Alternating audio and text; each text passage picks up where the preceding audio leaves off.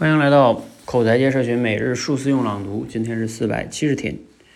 我们做大部分的事情啊，都是内外动机的结合。一件事儿呢，内部动机越多，这个人的表现和创造力就会越好，也越久，越容易成功。这就是为什么呢？你越是把过程本身当奖励，表现就越好。反过来呢，越是求结果，越是给自己设定一定要成功的框框，呃，就越会死得惨。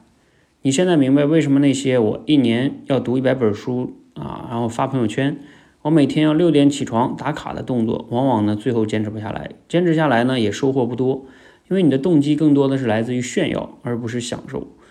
心理学家刘轩有一次和我聊天，说起啊他在美国求学的两次考试的经历，第一次呢是考 SAT，他为了这个考试啊复习了好几个月，眼睛熬成了熊猫眼，天天呢还心惊肉跳的。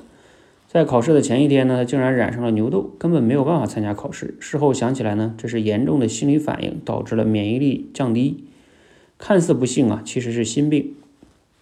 第二次经历呢，是他想考当地很好的一所私立学校，也是整天担心的要死哈。最后呢，他爸爸对他说了一句话，帮他化解了这个病。他爸爸说：“你去试试看，反正你也考不上。”刘璇听后一下子就放松了，这个考试变成了一次试试看。甚至是游戏。那次考试呢，他表现不错，被录取了。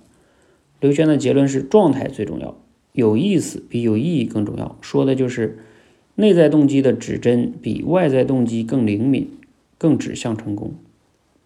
好，内容来自于拆掉思维里的墙。这段话呢，核心呢就告诉我们哈，通过刘轩这个例子，就是让我们去做事情。啊，最好是内外动机结合，尤其是内在的动机越强烈，会更好啊，更容易让自己有创造力，也更容易成功。